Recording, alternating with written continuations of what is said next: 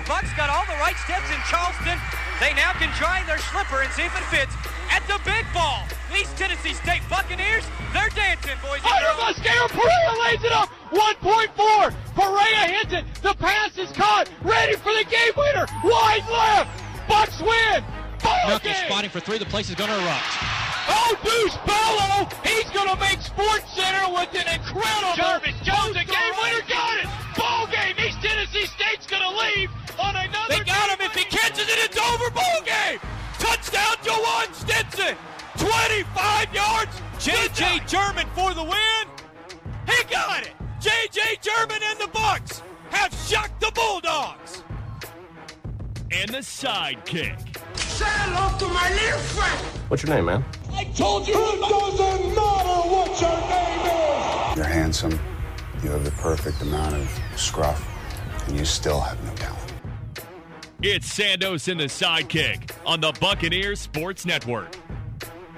Good Friday, Jay Sandos, Mike Gallagher, jam-packed show today, recapping ETSU men's and women's basketball, previewing men's and women's basketball, and giving our most terrible bold predictions for the weekend that will happen, and we'll see how we go. Making up a little ground on Gallagher. He seems to be... I got to break an 11 prediction losing streak here. I'm in real trouble. I like it. I got to pick myself up by the bootstraps. Your commanding lead has gone downhill. I'm demoralized. Yeah. My confidence is shot.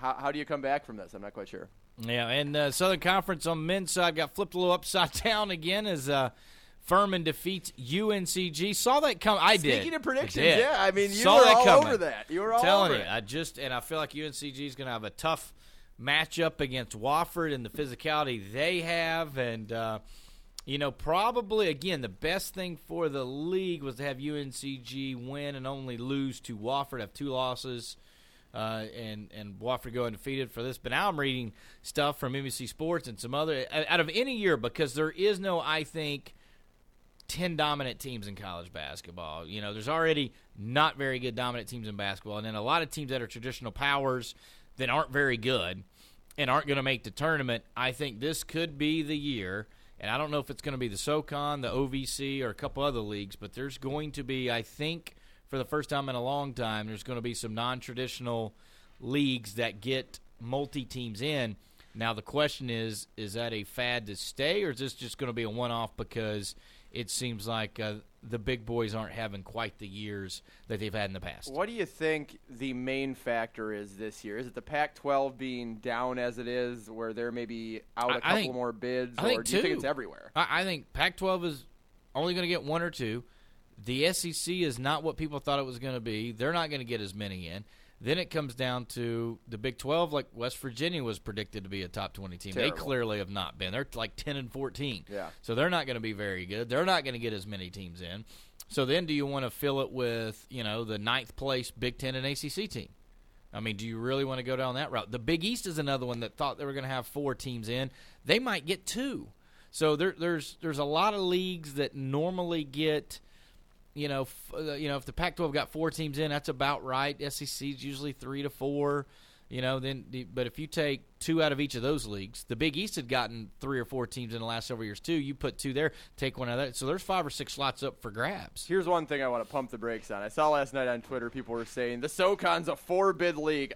The SoCon's never been a multi-bid league, correct? Never in the history of the league has the team gotten two teams in the same tournament. So let's take it a step at a time. I love where people's heads are at. Everyone's got 20-plus wins now, and clearly these 4 teams are separated by very little, I think it's safe to say. You think that ETSU is better than Furman by a significant amount when you win by 23 at home, and then, of course, last week the 30-point drubbing happens on the road, and then you think Furman's out of it, and then all of a sudden they rattle off a couple back-to-back wins against really good teams. So I understand the premise behind it, but to go from 1 to 4 bids may be a bit over the top. This is going to be, I think, a slower process. I certainly hope, and it should be, I've been hoping, I should say, for the better part of 5-10 years that instead of going with the 8th or 9th team out of a power conference, it would be more mid-majors.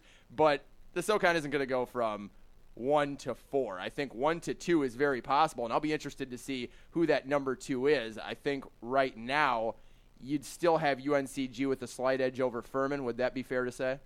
Yes, I would. If you put it on a neutral floor, you know, again, Timmins Arena is a tough place to play. And I think you put them on neutral floor, and to be honest, Furman has struggled in the Southern Conference Tournament. I think the one year they got to the championship game, they're actually the 10 seed. Wow. And other than that, I don't think they've been to a championship game since maybe the 80s. I mean, it's just been a long time coming for Furman to get to that point. So I feel like Wofford, if I had to power rank, I still think Wofford is 1. I still think UNCG is 2. And I think ETSU is 3. And, again, because I'm ranking this off, ETSU has played Furman 2 years in the semifinals, and they really haven't been close. ETSU has wore out Furman in Asheville, and I feel like if they play again in Asheville, they would do that again. And I think Furman is a solid 4, and it's the rest of the league. I think that's how I would rank them. Very fair to have ETSU over Furman. I don't think there's any question about it. The beauty of it is I think ETSU is the most dangerous postseason team outside of UNCG when we're talking outside of Furman, because just simply Furman has separated themselves, are at the top of the league now by 2 full games. So I think that with ETSU and their success in the postseason and just how good of a coach Steve Forbes is to get his team up for big games and up for bounce backs and up for big spots where you need to win, like coming off losses that we've seen really throughout his career, I think that ETSU has the best chance, in my opinion, to come from that 3 or 4 slot, wherever you have them in the power rankings, to upset a UNCG, upset a Furman. But regardless, we're getting a little bit ahead of ourselves. I just think 4 bids is probably a bit optimistic. I really love where people are, coming from, because you look at the teams and say there's very little separating them. How the committee will do that if the league does get 2 bids, and perhaps it's a bit easier if Wofford goes down in the postseason and UNCG, ETSU, or Furman wins the tournament and Wofford gets the at-large. That's probably the easiest scenario for the committee. If that doesn't happen and one of the other 3 teams, aside from Wofford, gets an at-large, I don't know how they're going to delineate. Yeah, and I think you look at the records, you look at the standings, you look at everything, there's 4 20-win teams. I mean, ETSU technically overall records the worst at 20-7. Furman's 21-5 and UNCG 22-4 now. You could look at that a couple different ways, because as far as marquee wins, Furman probably has the most marquee win. Then probably Wofford has the next marquee win, number 2. I don't know that you really write down UNCG or ETSU for a marquee win. I think their only Tier 1 wins have come in the league, to be honest with you. And where Wofford and Furman have Tier 1 wins that are – outsider, zone 1, or whatever the heck they call that thing nowadays in NET, but whatever those are, those have come outside. So, and UNCG played 1 more non-Division 1 game than ETSU, so they played 3. So you look at that record, and the committee is not going to see 22-4. They're going to see 19-4. Same thing with ETSU. They'll be 18-7, not 20-7. And so you got to look at it a little bit that way too. Furman would not have 20 wins under that scenario. I think they played 3 non-Division 1 teams. Wofford did too, but they actually had scheduled 6 Power 5 teams. So they went a little different route to make up for playing all those teams, and one of those games got canceled against Samford. But right now their 4 losses are to Power 5 schools. And a couple of them pretty good. Yeah, exactly. A couple of them. North Carolina's in that list. Pretty darn good. Carolina, Kansas is another one. Yeah. Oklahoma's not bad, although I think they've tapered off towards the end of the year. They still, Big 12, depending on how it goes, they could get in the tournament as well. And then Mississippi State, who was ranked for a while, was the other loss for Wofford. So you look at it that way. The committee's going to see, and so they'll go. But I think Furman will clearly get over 20 wins. They're going to win 3 or 4 more games the rest of the year. ETSU's going to win 3 or 4 more games. So is UNCG and Wofford. So they're going to have over the 20 wins, and when you minus the non-D1s, it might be the fact where they get, in the ballpark of 25, 26 Division I wins when it comes down to it, and it'll be very important for ETSU. I mean, UNCG's got two of the 3 top 4 teams. They still got to go to Wofford Saturday, and then they get to play ETSU at home. So 3 games that I think could make this league even crazier. If UNCG goes on the road this Saturday, tomorrow that being, and defeats Wofford, ETSU goes to UNCG on the 24th, beats UNCG, and then Furman beats Wofford as well. Then you've got Wofford with 2 losses. You've got UNCG with, I think at that point, it'd be 3. And ETSU would still be on 4. Furman would still be on 4. I mean, that would be absolute chaos and a lot of fun, I think. No, that's absolutely right. It would be great fun for fans and everything else. probably bad for at-large talks. Sure. That's what stinks. And that's another thing. I really wish there's might not be another year like this in Southern Conference basketball for a while. Got to treasure it. And I feel like fans aren't enjoying it. Yeah, I feel like some of the fans are not enjoying it. There's a lot. I mean, there's just like right now. You should mark. There are many times in the league you could take any one of these teams and put them in a different year, and they may just run rump shot through the league. Of course, Wofford is right now. They're 14-0. Right. Which let's give Wofford credit. Think about how good this league is right now. They haven't lost a game. They've won a couple nip and tuck games. They've blown out people. Had a little bit of luck in that Samford game, which you have to win championships. It happens. You can go through the list of everybody's won championship. At some point in time, something's happened weird that went in your favor to win it. I get that.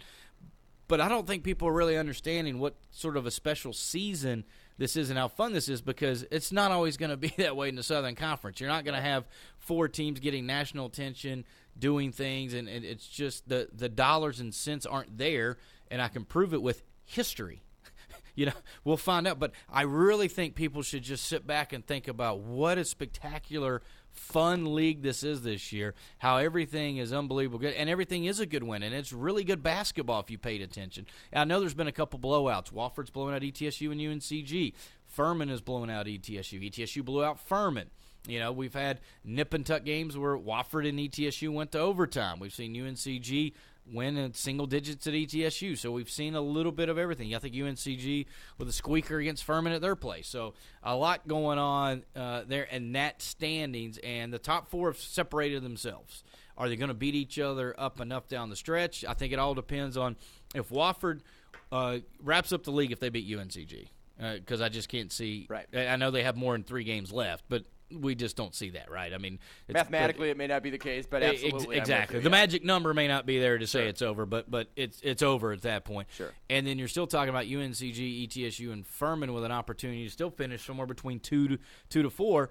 And to me, at this point, I'm not sure. I've had this question asked last couple of days, and I'll get your take, and we may just take a break and do the recaps in a second. But here's my question to you. Yeah. And again, we're talking men's side. I'll go over the women's standings just a second, because I find that equally entertaining as well once you get outside of Mercer. Right. But looking at the men right now, and everybody, who do you want to play? I've had that asked a lot. Well, what's our best matchup? You know, we're probably not going to win the league, so do we want to be in that 3 slot or 4 slot? So first of all, nobody's going to try to lose to get in a 4 slot. Right. You know, now I get, like, if it happens, it may work out till you get that, but nobody's going to try to lose. I said, and there's still a shot you get in the 2.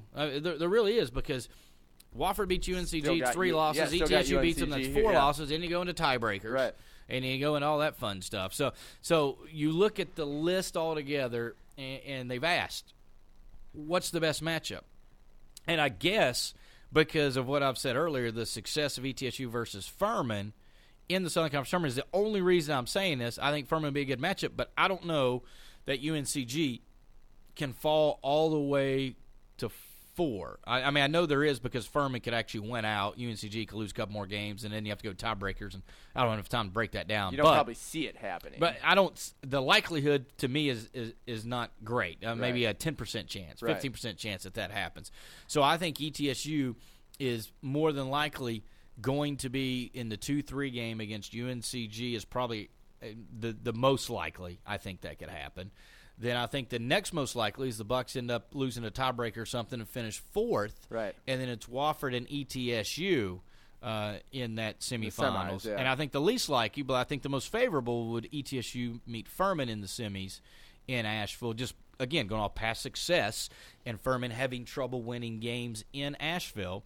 And then ETSU, then like last year, letting Wofford and UNCG kind of go toe to toe, and I thought that win last year by UNCG versus Wofford, Wofford had 3 shots with Fletcher McGee to win it and didn't hit any of them, which was shocking because he was only going to have to go on at least 2 of those shots, and that's his best shot. Right. But I thought that was a situation where that would take more out of UNCG. It didn't, and UNCG ended up obviously beating ETSU and going. But that's my scenario. What do you think would be the best scenario, because that's been posed to me? Yeah, I want Furman. I think that our conversation on Monday coming off the Furman loss should tell everyone that, simply because I downplayed that loss. I didn't think it was as big of a deal as everyone else. I wasn't panicking because the game was close at the beginning of the second half, and Furman just went on one of the most incredible shooting performances that we've seen throughout that second half, and really on the whole the entire game, 64% for the game, and hit 12 of their first 16 threes. And you and me both talked about and mostly you because you've got the history behind it, but the great shooting performances against ETSU over the years. And I look back at some of those, and they didn't approach 64% from the field. So that is one of the best shooting days against the Bucks in the last 10 or 15 years of basketball, wherever ETSU has played, neutral site, road, or home. So I still think Furman is much more the team that ETSU beat by 23 at home rather than the team they lost to by 30 on the road. I would love to see that 2-3 matchup be Furman ETSU. I also am with you that I don't think it's going to happen. I also come from the camp, though, a little different from you, where I think that you're going to have to beat the best teams in order to win the conference title. Now, the top four are certainly separated by very little. I do think Furman is probably, ETSU and Furman right now, I think we're on the outside of the other two, Wofford and UNCG, whatever order you want to put Furman and ETSU in. So that leads me towards Furman just a bit. To not have to beat UNCG and Wofford, I will give you this, would be a significant advantage just because we've seen UNCG in the postseason and what they're able to do. Wofford obviously is head and shoulders right now in the standings, and we've seen on the court for the most part above the rest. But ETSU also took them right down to the wire and very well could have beaten them and maybe should have beaten them at Freedom Hall 1 week ago. So I think in the first round, I want to avoid Samford. We talked about that a couple days ago. In the second round, the semis, I would love to see Furman and then whoever's left from Wofford and UNCG in the championship. But right now, I think that UNCG and Wofford are the two best teams in the league, and they probably will be 1 and 2, and it'll take an upset to, quote-unquote upset, wouldn't be that big of an upset, I don't think, on a neutral site to beat one of those teams if you're Furman or ETSU, but a quote-unquote upset in the seedings for it not to be UNCG and Wofford in the championship game, and ETSU is very capable of that upset. Is Furman, I don't think, as likely. I think in years past, there's always a 5, 6, 7 seed that, and really that was a couple years ago. I think the 3 through 7 or 4 through 7 was a 1-game separation, and so there was some dogfights in the quarterfinals to get to the semis. There are some matchup issues. We know that Samford is always a tough out for ETSU, so if they match up there, Mercer's always a tough out for UNCG for whatever reason. So I know there could be a couple of matchups that throw a monkey wrench. But out of any other season, it looks like in the quarters it should be chalk, go forward. Agreed. And then from there, I don't know. I mean, other than maybe Wofford losing in the semifinals to anybody, I don't think it's that shocking. I guess you can call that an upset because they had been so dominant. The other thing is the pressure if they're still undefeated at that time. You know, that thing starts to build. They got 13 wins in a row. True. We saw what happened to ETSU after the 16 wins, and then it all kind of – went downhill. You know, how does that take the steam out of your sail? There are people, and I've never understood this, that say, well, you know, you probably got to lose one before you go to the tournament. Why do you have to lose? I've never bought into that. I don't know why that is believed to be a thing, because sometimes a loss exposes things and changes things, and we saw it last year. ETSU had won 16 games. All of a sudden there's a loss, and you turn around, there's 2 losses, and there's 3 losses. And then they did recover to get to the championship game, but, you know, there wasn't anything good about that. And I don't think it's good for Wofford to lose one before they go to the tournament. Well, I think it is to your point. I think where people are coming from when they say that is the pressure builds and it mounts, and it starts to become a mental game where you're like, wow, we haven't lost in forever. And you start to press a little bit to keep that streak going. That's where I think it comes from. So it's actually to the point that you just made. And I've seen, much to my the breaking heart of a 9-year-old child, Gary Anderson, after going a complete season without missing a field goal, missed left in the NFC Championship game. So I see where people are coming from. For the Dirty Birds, you're happy about that, right? Yes. Yeah. Okay. All right. Hey, I did real quick for the women, and it'll be very quick. We'll take a small break. But Mercer continues to roll the top of the league. You know, Furman's interesting spot 2, Chattanooga 3, ETSU 4.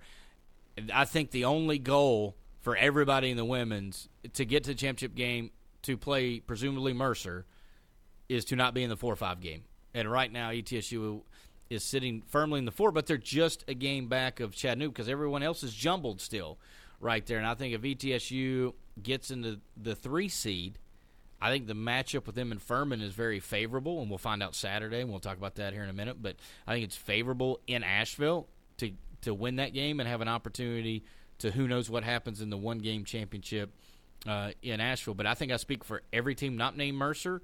I don't think you want in the 4-5 game to try to beat them in the semis. I think you'd rather see what happens in the championship. Yes, and I think they are better than every other team in the league, but it's not by as much as in some of the previous years. They've played tight games. I talked to one person yesterday after the game, and they're like, boy, it might be ugly here when Mercer comes into Brooks Gym. I was like, what do you mean? Mercer's played really every game close against any kind of formidable team in the Southern Conference. You even see against Wofford when they had to go to Jerry Richardson Indoor Stadium. It took a layup with 2 seconds or 4 seconds left with Shannon Titus to win by 2. So I think the exact opposite. I think that ETSU could absolutely beat Mercer here when they get them in a week or so at Brooks Gym, because they are just such a better team at home. And not to get into a big, long thing, but I think that Mercer, while they are better than the rest of the teams, I think from 1 to 7, this league is kind of up in the air to an extent, and certainly 2 to 7. We've seen Samford have a great shooting day against ETSU and beat them on the road by 21. You know, UNCG has had some decent wins in the conference. So I think you first have to look at the first round, and ETSU lost to Wofford yesterday, and we'll talk about that here in just a second. They're the 5 seed right now. Chattanooga, we know, they're off to a great start. Now they've lost 2 in a row. And then Furman, we're going to see what they have tomorrow, which we'll preview in segment number 3. Yeah, and it's the last point, and we'll take a break and recap yesterday's games for men's and women's basketball. But Samford, I was there for that Samford-Mercer women's game prior to our men's game. And they go to overtime with them, and they're 3-6. They're the 6th seed, and then you're talking about the 5 seed. So, no, I think Mercer is the best team in the league, and I think you're right. The gap is nowhere near – just like I think Wofford is the best team in the league, but 1 through 4, the gap is not much. Right. I mean, Wofford's made enough plays. They deserve to be where they are because they've won those games, but it's really not much. We'll recap the games. Segment 1, I think we should just title this Fans Be Happy with the Great SoCon this year or something. All right, we'll step aside for time. We'll recap what was a career day for Isaiah Tisdale right after this timeout to hear a word from Santa Sidekicks to the Buccaneer Sports Network. It's funny how things can multiply, like cold weather. 1 minute, a few snowflakes fall. The next, you need a snowblower just to find your feet. Or tardiness. Run 2 minutes late in the morning, and you're a half hour late to work. Come on. But good things come from multiplying, too, like the new Multiplier Instant Games, which give you a chance to multiply your winnings. So go ahead, enjoy the good kind of multiplying today with the new Multiplier Instant Games, only from the Tennessee Lottery. Game-changing fun. Please play responsibly. Wow, am I happy about my new Wow Rate e-checking account at Citizens Bank. I got a huge rate on my deposit and great account features. With that sort of a deal, I'm saving for much-needed Bucs tickets to cheer on my team. Learn more about Wow Rate e-checking accounts at citizensbank24.com. Wow Rate e-checking accounts at citizensbank24.com.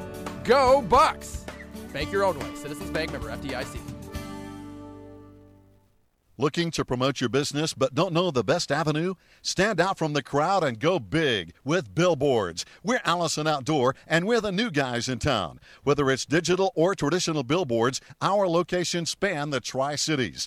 If you're looking for high exposure for a day, a year, or anything in between, we have rates and packages for you. Call Nick Stickley for pricing at 423-360-4809 or AllisonOutdoor.com. And go Bucks! Food City is excited for another thrilling basketball season with the ETSU Buccaneers. Even when slicing up the finest cuts of beef, selecting the freshest produce, or preparing the sweetest baked goods, we live and breathe Navy and Gold. So go get 'em, Bucks. On your quest for a Southern Conference championship and beyond, Food City is with you every step of the way. Food City, official supermarket of ETSU Athletics. Today and every day, the Johnson City way. Johnson City Hyundai is proud to support East Tennessee State Athletics. Excellence in education, teamwork and trust, success and understanding. They are the core values that drive the ETSU Athletics program to excellence. ETSU Athletics and Johnson City Honda, a winning combination. The Johnson City way. Today and every day, Johnson City Honda is committed to bringing the Tri-Cities a truly unique way to buy a new Honda or a certified pre-owned Honda. It's a way of business we like to call the Johnson City way. When you come to Johnson City Honda, you can have the confidence in knowing you're getting a great deal along with outstanding customer service that will last long after the sale. We invite you to come by today and shop our outstanding selection of vehicles and experience a different way, an easy way, our way, the Johnson City way. Johnson City Honda, proud to support the ETSU Athletics Program. Today and every day, the Johnson City way. Johnson City Honda, Johnson City.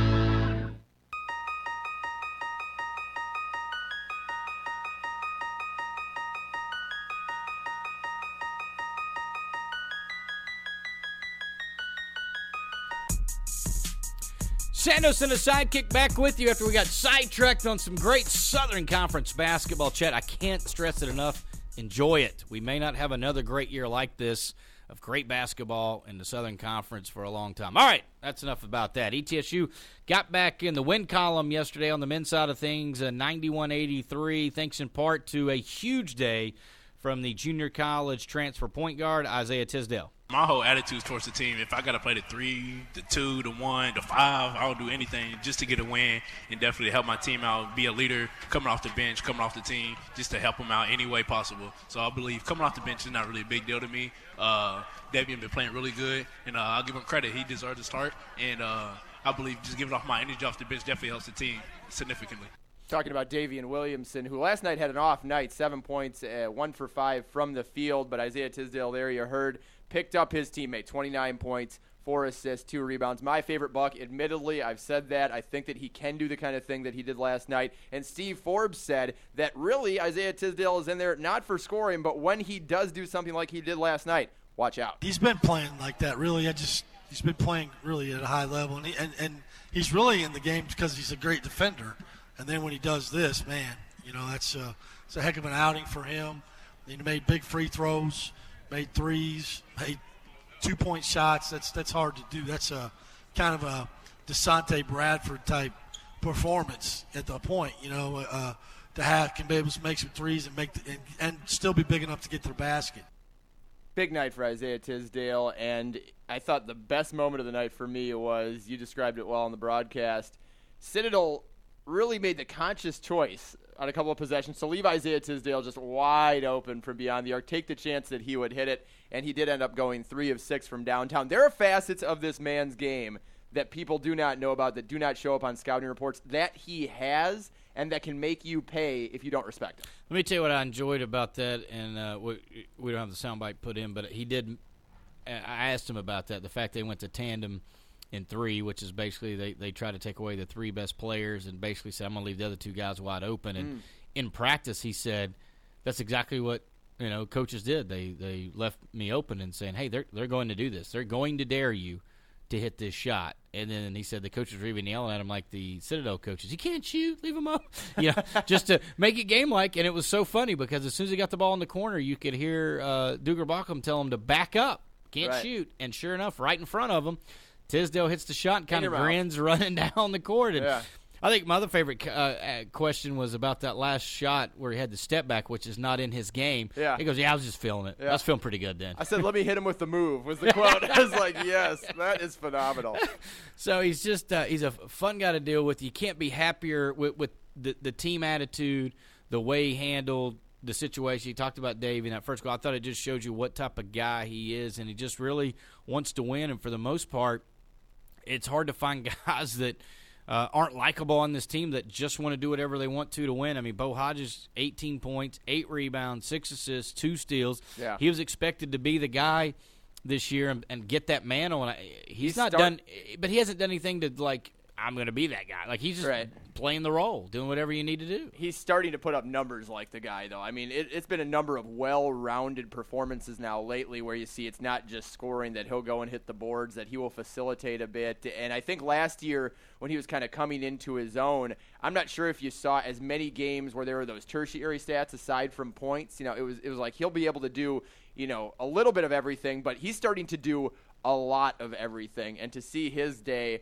unfold the way it was, overshadowed by Isaiah Tisdale. I feel like Bo has been kind of overshadowed on a couple different days by players that have like career days. And he can't be the leading scorer somehow. Somebody always eclipses him by like 1 or 2, or in this case, 11. You're right, but an incredible night, and Patrick Good also had 18, and ETSU puts up 91. Now, I was a bit scared late, you kind of are sitting back and saying, all right, well, you know, ETSU picks up another W, and, you know, Citadel, obviously the team that we thought they were, but with like 30 seconds left, it was a three-point game. And you kind of tense up a bit because I don't think that the atmosphere inside Freedom Hall really told you it was a three-point game. It seemed like the coast from the fans was on a little bit, not to call it the fans at all, but it just didn't seem like there was the energy there last night with that game that there are for some ETSU home games. And so when it was a three-point game, I just had to snap to attention and be like, this one isn't over. I got to get back on, you know, I got to pay more attention to this contest, because certainly Citadel had a chance late to do a little bit more than they did before losing by 8. Yeah, and for whatever reason, again, it's all about matchups, and I think the style of game the Citadel plays is tough for Coach Forbes and what all they want to try to accomplish on offense and defense. And there's other teams that don't have trouble with Citadel. In the same token, ETSU, for the most part, hasn't had any trouble with Mercer, and Mercer beats UNCG at least once a year. And so it's all about matchups, and Western always seems to clip somebody that, you know, even when Chattanooga was rolling, Western Carolina, even this year, I think it's the first time ever they won in Chattanooga 2 years in a row. And it's just, for whatever reason, there are teams and matchups that just give other teams fits. We all pull for a team that you can name off the top of your head that's not a very good team traditionally, and you're like, God, no matter what my team does, they always struggle with this team. Right. And it always happens. So the Citadel is that for ETSU. Steve Forbes turning a page because he has to very quickly as they take on Mercer on Saturday. Coach Hoffman and Mercer, they run a lot of things on offense, so we're going to have to be really locked in tomorrow on the plan of how we're going to guard those things. You know, it's kind of the same turnaround we had when we played them on the road. You know, it was a quick turnaround from Citadel to Mercer, so it's the same thing tonight. And so, you know, we just got to really be locked in, and we got to defend better. And, you know, Ross Cummings is one of the more prolific scorers in our league, so we're going to have to do a good job guarding him for sure. Coach Forbes kind of called his team on the carpet a little bit in his first comment to you last night, that the team's really regressed defensively. Regressed is the word that he used, and 83 points to Citadel is not an outlandish number. That's about what Citadel averages on the year, but the shooting performance was very impressive, and something that I think many were worried about going into the game. Citadel had been shooting terribly in conference play, goes 17 for 33 from outside, but I'm sure that today, ahead of the Mercer contest, a lot of practice will be focused on the defensive side of the ball. Yeah, there's no doubt. I mean, you give up. I mean, if you look at the second half of Furman, I think it was, in the first half yesterday against Citadel, 96 points. I think it was like 17 threes, something crazy. That was hit in one game. And then the Citadel shoots and takes a lot of threes, given that. Now, Furman, that was a rare day for them, yes, as far as their performance. Just even going back and looking, even though they beat UNCG yesterday, I think they started the game 2 for 10 or 11 from 3 against the Spartans. So I think it's a little bit of a different makeup. Certainly the defense gave pause, I think, for head coach Steve Forbes, and we'll see what they do against Mercer, a team that they generally – they haven't lost to him in a Steve Forbes area. They've generally figured out, so we'll have to see sort of how that goes and how it is. And we know that the fan base will show up for Mercer because they just hate Bob. They love to hate Bob. They love to yell at Bob. I love Bob. Poor Bob. I love Bob, and I'm on the record of saying that. I think he's a really good guy off the court. I get it. He has antics. He does some things on the court that people don't like, but off the court, just a really good human being. All right, turn the page real quick. Other recap, ETSU, tough loss against Wofford, and what was it, 17? I think ETSU was down 20 at one point, and then 51 to 31. Oh man! And then all of a sudden, it just shot started going down, and here come the women's team, and they didn't have the 39 that they had in the fourth quarter, but they threw 29 on the board, made up a lot of ground, and had an opportunity. I think he had a shot with was about 8 seconds to go to make it a 1-point game, fouled with 4 seconds. And then still had a shot to try to tie the game late. Erica Haynes Overton with 4.6 at that corner three. Then they quickly fouled on the inbounds pass. The clock had added time to it after it went down to 3.6. They put it at 4 seconds even. Both free throws from Alexis Tomlin, who hasn't really been in a lot of big spots. I mean, she's like the sixth or seventh option offensively, so smart of ETSU to foul her, but she hits both. You come down, and the final sequence, you know, Brittany Azell calls a timeout. She has the one timeout left. I think things worked out incredibly well for ETSU in that situation because they were down 6 with like, I think it was 18 seconds to play or right around in that area. So really when you get it down to a chance where you have possession to force overtime, because it was 74 to 68 with 30 seconds left. I mean, 6-point game. You're like, well, this might be tough. I mean, we might not have that final ditch effort to be able to go to overtime for the second time in three games, but they did have that chance. They advanced the ball into the front court, and Erica Haynes Overton and Micah Sheets, it was kind of a two-player game. Sheets inbounded to Haynes Overton right around midcourt. Haynes Overton got to the right wing and kind of turned around and looked at Micah Sheets like she was expecting her to try and get free, and Micah Sheets was covered up by her defender and wasn't making any aggressive move to lose that defender. So I don't know what the play call was in the huddle. ETSU has struggled at times on last possessions. I can recall the UNC Asheville game, Coach Azell said a player flat forgot what they were supposed to do, what play we were calling. That's what she said on camera post-game, so I'm not breaking news or anything like that. And it seemed like a bit of confusion between Erica Haynes Overton and Micah Sheets. Still have to be impressed by the lack of quit in this team. I mean, down 20 in front of 1,800 screaming children in a season where you're 7-17 entering the contest. Now, we're playing for a lot yesterday because you could have improved to 6-3 in the league, but you can get demoralized, but this team doesn't, and I was very impressed by their effort. Let me ask you this. Have you ever seen a stat line like Lexus Spears from yesterday? Getting ready to read that. 17 points in 6 minutes on 7 of 7 from the field, and also had 4 rebounds. That is outrageous. I literally have it highlighted on my computer to bring up to you. I was going to bring that up. You stole my thunder, but in general, the post play, they were 16 of 21. Yeah.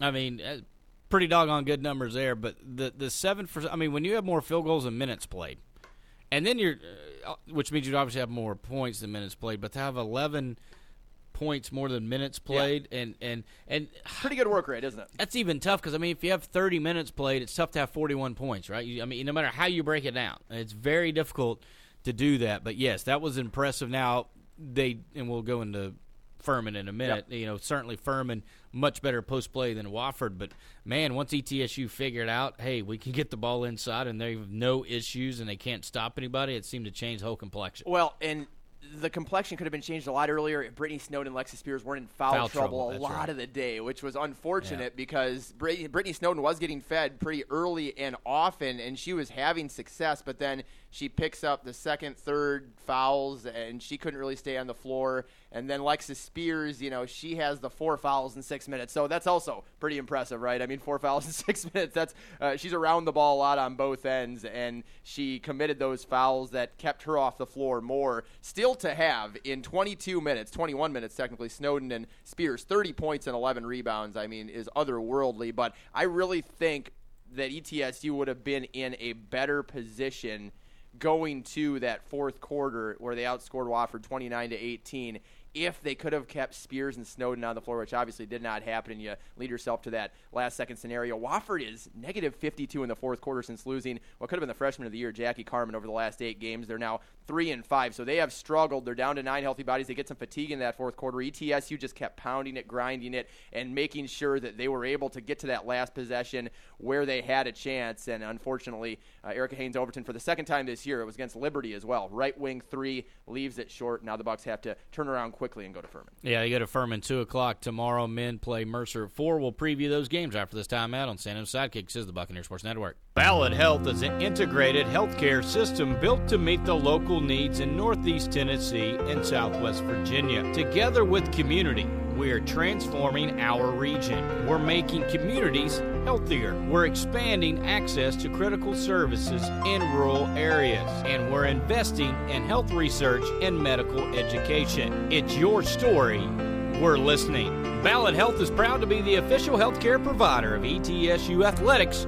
Go Bucks! The Carnegie Hotel is Johnson City's only AAA 4-diamond property that is unique, tranquil, and brimming with character, just adjacent to East Tennessee State University. When it's time to dine, Wellington's restaurant in the Carnegie Hotel is the place to be, serving breakfast, lunch, and dinner in grand style. And why not come indulge yourself at Austin Springs Spa, located right inside the Carnegie Hotel. East Tennessee's premier full-service spa provides everything you need to rejuvenate, revive, and renew. The Carnegie Hotel, 1216 State of Franklin Road in Johnson City. Wendy's has 3 new hamburgers on the new Made to Crave menu. The barbecue cheeseburger, the sauce and bacon cheeseburger, and the peppercorn mushroom melt. They've got so much swagger, they'll change the way you think about hamburgers and the way you ride through our drive-thru.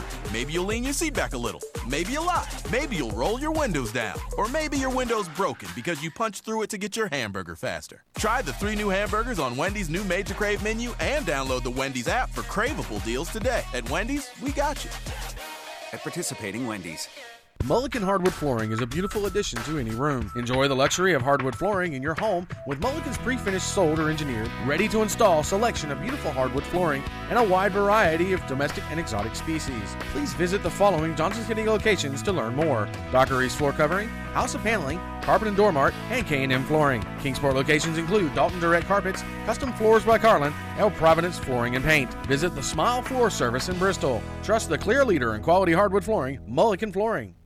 General Shale is proud to support ETSU basketball and Southern Conference fans everywhere. Want to make the most of game day? Now you can design your dream home during pregame or halftime. The new My Designs app by General Shale lets you design custom projects right from your phone or tablet. Choose from up to 10 building types. Design with over 50 of our most popular brick and stone colors. You can even share your designs with your friends. Download the My Designs app by General Shale on the App Store or visit mydesignsapp.com to design your dream project today. Over the last 70 years, Johnson City Power Board has had a few different looks, but we've remained the same trusted partner you rely on. Now, we've changed our name to Bright Ridge to match our vision, to deliver on our promise of great service you can count on, embracing common sense technology to strengthen the communities we serve. We're glad to be your public power provider. Bright Ridge, new name, renewed promise. Learn more at brightridge.com.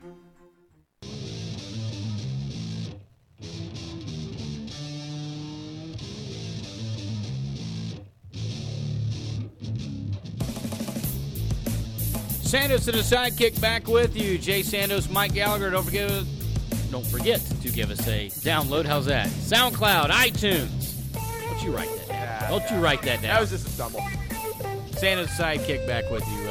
What I was trying to say is you can easily download the show and you can subscribe to an RSS feed where you get an update. There you go. The show will be very clear. The notification when it's uploaded, it says, ding, hey, the show is there, ding. And you can download and go. Or you can have it automatically set to download every single time. That's awesome. That being said, thank you. Thank you, Steve. I appreciate that. Coach Forbes chiming in there. That's awesome. All right, speaking of awesome, ETSU men's and women's in action. The women play 2 o'clock versus Furman. That will be on the ESPN Family Networks. No radio covers that because the men's game at 4, 3:30 pregame show. Starting with the women real quick, certainly the game against Furman, ETSU in Brooks Gym, able to pick up a win 75-70, but it seems like to me the key to stopping Furman has to start with Selena Taborn, and how in the world can anybody stop her in the league? She's a beast. There's no question about it. 70 or 67% from the floor this year, and in conference play that number is even higher. Against ETSU in the first game, 22 points on 10 of 11 from the field. Really, she didn't get going until I believe it was Brittany Snowden, or it was Lexus Spears, that got in foul trouble. And so Brittany Snowden came in, and she really got the better of Snowden down low on the defensive side. She's just bigger.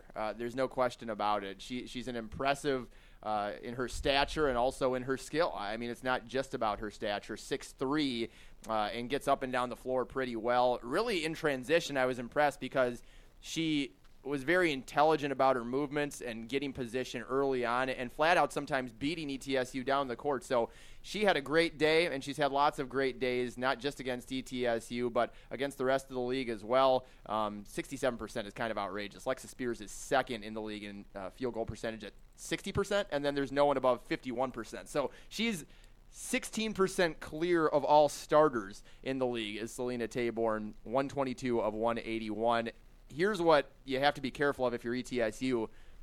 Yes, they beat Furman 75-70. Very good win, as it turns out. Furman at that time was 2-0 heading into the game. ETSU's first conference win of the season. LeJay Davidson had a horrific day. She was 3 of 18 from the field, did end up with 14 points because she hit 6 of her free throws, all 6 that she took, and she is second in the league in free throw percentage, so not surprising to see her have success there. But she's 5th in the league in scoring and doesn't have too many days where she's going to go 3 of 18 from the floor. So if she shows up and puts forth an effort that's more typical of what she does on a game-by-game basis, ETSU is going to have to also make sure to guard in the perimeter very well. It's probably going to be Erica Haynes Overton versus Lejae Davidson, numbers 4 and 5 in the league in scoring. We know Erica Haynes Overton is really, I think, the most impressive player in the league simply because of the effort that she gives on both ends of the floor. A lot of players will mail in the defensive end in order to make sure they get their offensive numbers or just not be as skilled defensively as they are on offense. Erica Haynes Overton takes no possessions off on either end of the floor and makes things hard on the opponent's best scorer. So that's going to be a great matchup to watch, and make sure coming off a big game from Lexus Spears, where we've said it all year, she can be a driving force that can be unstoppable down low if she can stay on the floor, if she can be out there, if she can get the chances to do so. Yeah, she only had 6 minutes yesterday, but 17 points. Spears and Taborn inside, huge matchup. Well, and the biggest difference there is we saw Alexis Spears when she has a matchup like Wofford where she's got an advantage inside. She's 7 for 7 against Taborn. She was 2 for 5. And even then, Brittany Snowden is 4 for 9. So, you know, the post play went 16 of 21 against Wofford last time out, and against Furman, you're talking about 6 for 18 for that post play. So clearly a difference at Taborn at 6 foot, 3'4", somewhere in that ballpark, changes things dramatically. ETSU got hammered on the glass in the first matchup. 44-32, second chance points, got beat 16-7. Points in the paint, got bested by 10. Now the one advantage was ETSU in that first game only had 7 turnovers. The only time this season they had single-digit turnovers. Will they be able to duplicate something like that against Furman? And, you know, Furman's very well coached. Jackie Carson was a heck of a player. I think a 2-time Southern Conference Player of the Year when I was in school in the mid to late 90s. And so she can play. She certainly knows how to coach. The Paladins bring in the recruiting class that they need, and it starts with Tabor. And to me, she was 10 of 11 in the first matchup. ETSU's going to have to try to figure out what they can do to stop her. I think they also need to get more points off turnovers. They did have an advantage in that in the first matchup versus Furman, points off turnovers, 16-4, and again, it helped because 7 turnovers for ETSU. But I think ETSU needs to rack up double-digit steals. They haven't done that but once in the last 10 games, and they had a stretch where they had gone 9 of 11 games with double-digit steals or more. So I think they need to get that defense going again with the steals because they're much better when they can run and get in transition. It's an important note, too. Furman is coming off a big win over Chattanooga. That was a battle last night, 61-54. The victory for the Paladins, and they didn't need Selena Taborn to be good. She was 2 of 4 from the field, played 19 minutes, 4.6 rebounds, but it was the other players. It was Davidson, who went 5 of 10, but at the line 7 of 9, 20 points. Caitlin Duncan, 6 of 11, 16 points, 9 rebounds, and then Milica Manilovich, 12 points, 9 rebounds. So those three in double figures. They can hurt you from a variety of different angles, a variety of different places on the floor. They hit their free throws. They're tops in the league in that. They defend the three-point line very well, tops in the league in opponents' three-point percentage. They're not going to put up a ridiculous amount of points. They're not going to hold you generally down into the low to mid-50s. But if they do either of those things, they can win games. They can win games different ways, which is what we saw ETSU able to do on their homestand. But again, and not to belabor the point, ETSU has not been able to do that away from home, 0-14 neutral or road sites this year. So at the very base of it, it starts with ETSU being able to overcome their own perhaps, and I talked about this in the broadcast a little bit, could start to be becoming a mental block. You know, when you lose that many games away from your home gym, you start to believe perhaps some of the hype that, boy, maybe we are just a terrible road team. Why are we so much different away from home than we are at home? And maybe start to overthink things. I'm not sure if that's happening with the women. Certainly didn't look like it yesterday, but with each game that goes by, I think the possibility of that grows. So Furman coming off a big win.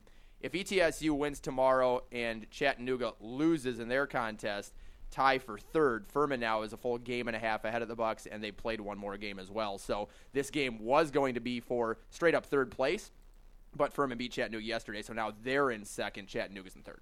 Yeah, well, I think it'll be interesting to see. Again, ESPN will have the coverage, and we'll have our bold predictions on that coming up a little later. ETSU men's team at home against Mercer. The first time those two teams got together, it was an overtime affair, and honestly, it was one of those deals where ETSU just got done playing at Citadel, and I think that's I think it's always a little easier to play Citadel on the back end of those two games than the front end. That being said, Mercer really felt like they let one get away because I think the Bucks went 9.5 minutes in the first half without a single point. Wow. And Mercer had just a 4-point lead at halftime, and I think if they could have extended that, like that had to feel like a wasted opportunity for the Bears, but eventually went to overtime. Patrick Good, a couple of front ends of 1-on-1s to really seal the deal late in the game. Yeah, I'm looking at the play-by-play, just incredible. Over a 9-minute span, it was 2 points, so they had two. You look at their Milad Narmus layup with 12 minutes left. I think it was free throws. Oh, was it a layup? And it was free throws, and so they got to 18 points, and then they didn't score again until the 2:54 mark, where Mercer was only up 8. Think about that. So Mercer is not a team, I think, that ever strikes fear into ETSU fans' hearts, Steve Forbes' heart, and certainly they haven't shown much of a reason to do so, and beating them in overtime at home. I think that was the one game this year. And you can make arguments, I guess, for others, but the one game this year where ETSU kind of sleptwalked through, you know, and like you said, coming off the back end of the Citadel and Mercer road trip, certainly not easy to just turn around and do that, but listening to the game and, you know, watching some of it later on, just didn't seem like the Bucks had their best that day, but they were still able to come away with the victory. If I remember right, Patrick Good sealed the game late in overtime by making some free throws. So big game for Jerome Rodriguez, 20 and 18. He was quiet offensively last night, but still got to 10 rebounds. Seems like he's always able to get to double figures there. And the Bucks hit their free throws just generally 11 of 12. They had a very good day despite not having a great day from the field or beyond the arc, and just pounded Mercer inside on the glass, 50-23. So I think that ETSU, if they come out with the fire that they need to, if they, like you said yesterday, you thought that the game against Citadel was much about ETSU. If ETSU is able to come out and do some similar things to what they did the first time against Mercer, even when they didn't have their best offensive game, I think this could very early on turn into a runaway. Yeah, I think Mercer tries to play traditional with center, power forward, all that, where Citadel doesn't, and I think that matchup's always been better for ETSU, because, you know, they want to play Rodriguez, Gasson, Armas, and some mix of a 4 or 5 combination. And, you know, you mentioned it, but Rodriguez was 9 of 12, 20 points, 18 rebounds, 8 offensive, 27 offensive rebounds, led to 20 second-chance points. Just 6 offensive rebounds for Mercer led to 6. And points in the paint, the Bucks 40-28. Here's the other thing. We talk about free throw shooting. ETSU shot 91% in that game. They were 11 to 12 and needed every bit of it, but a couple of guys with double-digit rebounds. We mentioned Rodriguez, Armas with 11 as well. Ross Cummings really has come into his own since last year after ETSU played him twice, and first glimpse of him as a scorer, he had 22 points, and boy, he really forced a lot of bad shots and kind of rabbit-hunted late to get his points, but he got 22 points. And I think Jalen Stowe's kind of a weird matchup guguy. He's a 6'3", 6'4", power forward, but he plays much bigger. He's strong. He's physical. He's kind of a glue guy, just kind of makes things happen. And so I think for Mercer, they definitely need Cummings to shoot the ball well. He's really the only one from outside that shoots at a tremendously high clip. They got other guys that will shoot him. Corey Kilby, I think, hit 2 threes. He was the only other player with multiple threes in the game against ETSU the first time. And then Marcus Cohen, a point guard, I thought would just be better than what he is, just seeing him as a freshman last year. But he had no points, 4 turnovers, and 4 assists, 0 for 4 shooting. Doesn't shoot the 3 for a point guard. He has to try to get to the rim, but he's an oversized point guard at like 6'3", 6'4". So a bunch of guys around the same height and do the same things for Coach Hoffman. They're always very, very well coached, but I just think rebounding is going to be so huge. And I know Mercer coming off a win at Western Carolina, but the Bucks just have Mercer's number in this matchup. I'm going to qualify my own take here because I agree with you. I think the boards are going to be a big difference maker, and I think the Bucks are just going to be relatively comfortable in this win. But since the opener for Mercer against Furman, where they lost by 13, lost by 4 to Wofford, 4 to ETSU in overtime, 3 to Chattanooga, 7 to UNCG, 9 to Wofford, 9 to Furman, make it 11 to Furman, and then 6 against the Citadel. And, of course, their 4 wins, 2 against Western Carolina, 1 against Samford by 6, and then a 20-point win against VMI. So they haven't really gotten blown out.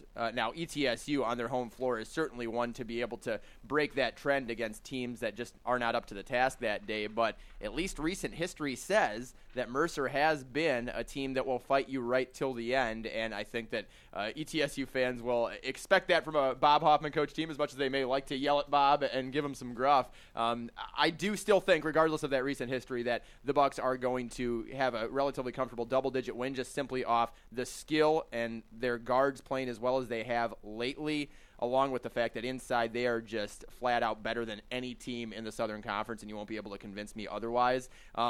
So it should be a victory, but again, last night against Citadel was not comfortable by any means, and Mercer hasn't made it easy on any team in the conference here. No, they have not, and so ETSU just has proven they just can't show up, right? Not good enough just to show up. They've got to be able to play. They've got to be able to defend the three much better than what they've done the last couple games for sure.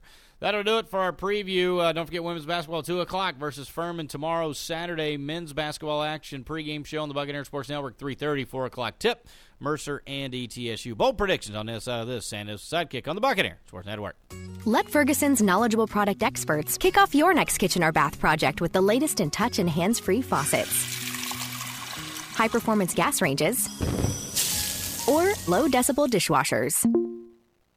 They're really quiet. Request your appointment today at FergusonShowrooms.com. The best decision ever. Visit your local Ferguson showroom at 1000 Quality Circle in Johnson City and choose from an extensive lighting collection of the most sought-after brands. Find the one-of-a-kind fit for your home at Ferguson. The Firehouse Restaurant in downtown Johnson City has been a proud supporter of the Bucs since 1980. Our hickory-smoked barbecue, sides, sauces, dressings, and desserts are all made from scratch because that's the way the locals like it. Our tailgate packs are available through Firehouse Catering for 12 or more, starting at just $8 per person. The packs are available all season on Fridays, Saturdays, and Mondays. For more information, visit thefirehouse.com. Come see us before the big game. The Firehouse, 627 West Walnut Street between ETSU and downtown Johnson City. How many places do you ever go without your smartphone? My name is Wesley Fletcher with the First Bank and Trust Company. Now you can pay securely for your purchases with your smartphone too. Just add your check card to the wallet app on your phone to pay for all your purchases.